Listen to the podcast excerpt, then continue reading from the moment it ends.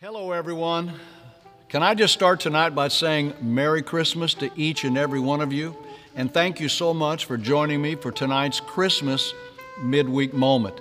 In fact, I'm going to ask you right now to share tonight's moment, whatever platform you're watching or listening on. Make sure that you share it so that other people can join in with us.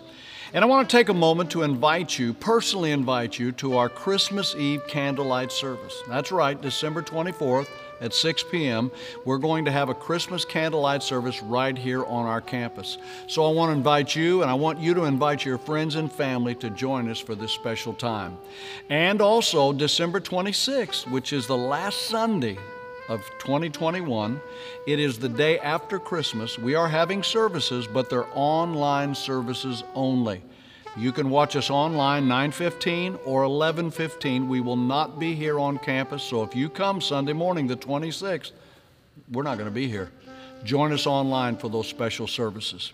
And whatever your plans are for the holiday and for Christmas, please know that Diane and I love you very much and that we are praying that God blesses you and gives you a special, special Christmas where you sense His presence and experience His goodness.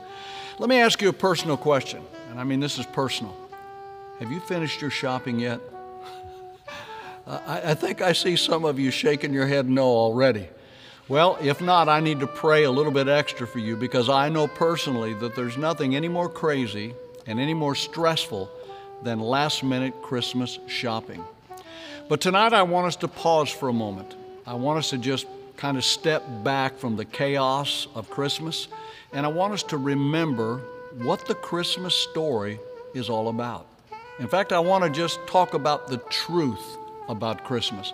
And I can do that tonight by just reading one verse from Luke chapter two, the eleventh verse. Here's what it says. For today in the city of David, there has been born for you a Savior who is Christ the Lord. That's the Christmas story.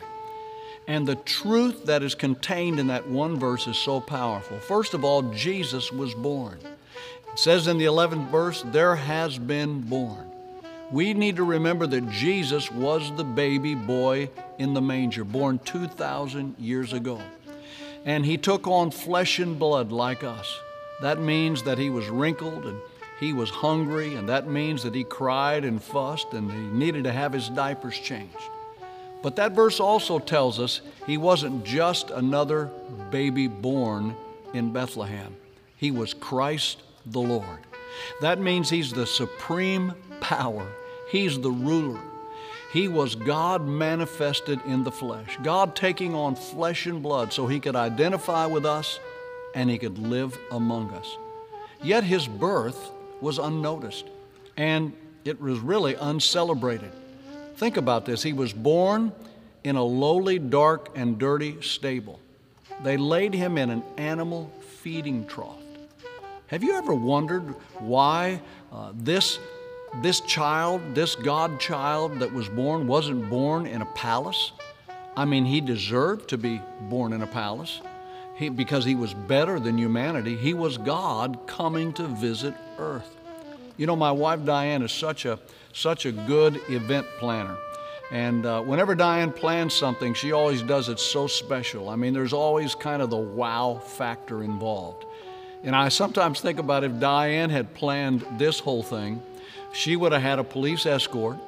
She would have had choirs singing, bands playing, and she would have made sure that He was born in a palace rather than a manger. And if He was born today, I'm sure it would have been covered by the national news, and I'm sure it would have been trending on social media. But He wasn't. He was born in a dark stable, an obscure stable in the city or community or village of Bethlehem. Why did He do that? I think it's because He wanted to identify with common people. I think ninety-nine percent of us that live in this world are common people. We're not royal people. We're not palace material. I don't have any royalty in my blood, and maybe you do, but I don't know anybody that has royalty in their blood. We're just common people who struggle with the issues of life, who struggle with fears and doubts and deal with anxiety. So it was God coming to say to us that I want to identify with you. I am sending my Son, the Lord Jesus Christ, to identify with you in the dark places of your life, the dirty places of your life. Jesus was born in Bethlehem. But it also says he was born to be the Savior.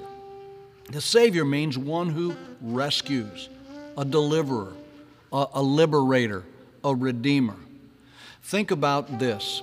When a person gets in trouble, they don't need a law book, they need a lawyer. When a person gets sick, they don't need a medical book, they need a doctor. And when a person has a problem with sin, they don't need a religious book or a book on philosophy, they need a Savior. Jesus was born in Bethlehem, and he was born to be the Savior. Christmas is all about God loving us so much, loving every person in this world so much, that he sent his Son to be the Savior of the world. And the third truth about Christmas is that he was born for you. Because Luke tells us in that eleventh verse, born for you a Savior. That makes Christmas personal. That makes Christmas personal for every person. That Jesus came for everyone, regardless of our background, regardless of our experience in life, regardless of our race, our age, our gender. You includes everyone, you and me. For you the shepherds, he came. For you the wise men, he came. Even for you King Herod, he came. Jesus came for you, the Gentiles, and he came for you, the Jews. And Jesus came for you, and he came for me to be our Savior. It was because of you and me that God sent his Son to this world. And this is the real reason, the real reason we celebrate Christmas. Listen, I love trees. I love the lights. I love the music. I love the smell of Christmas. I love the giving and exchanging of gifts, but the real gift is God's giving his Son to us. Maybe you haven't been to church for a long, long time. Maybe you're watching tonight or listening tonight and you don't even go to church. I want you to understand something. You may think that you're not on God's radar, but that's not true. You are on his radar. He sees you, he loves you, he sent his Son to be your personal Savior. So I want to encourage you in this Christmas midweek moment to open up your heart to Jesus, to invite Jesus into your heart and life, to ask him to forgive you and to clean the slate of your life so that you can start all over again with you. Open your heart to him. Make Christmas a Christmas that you'll never forget. I love you.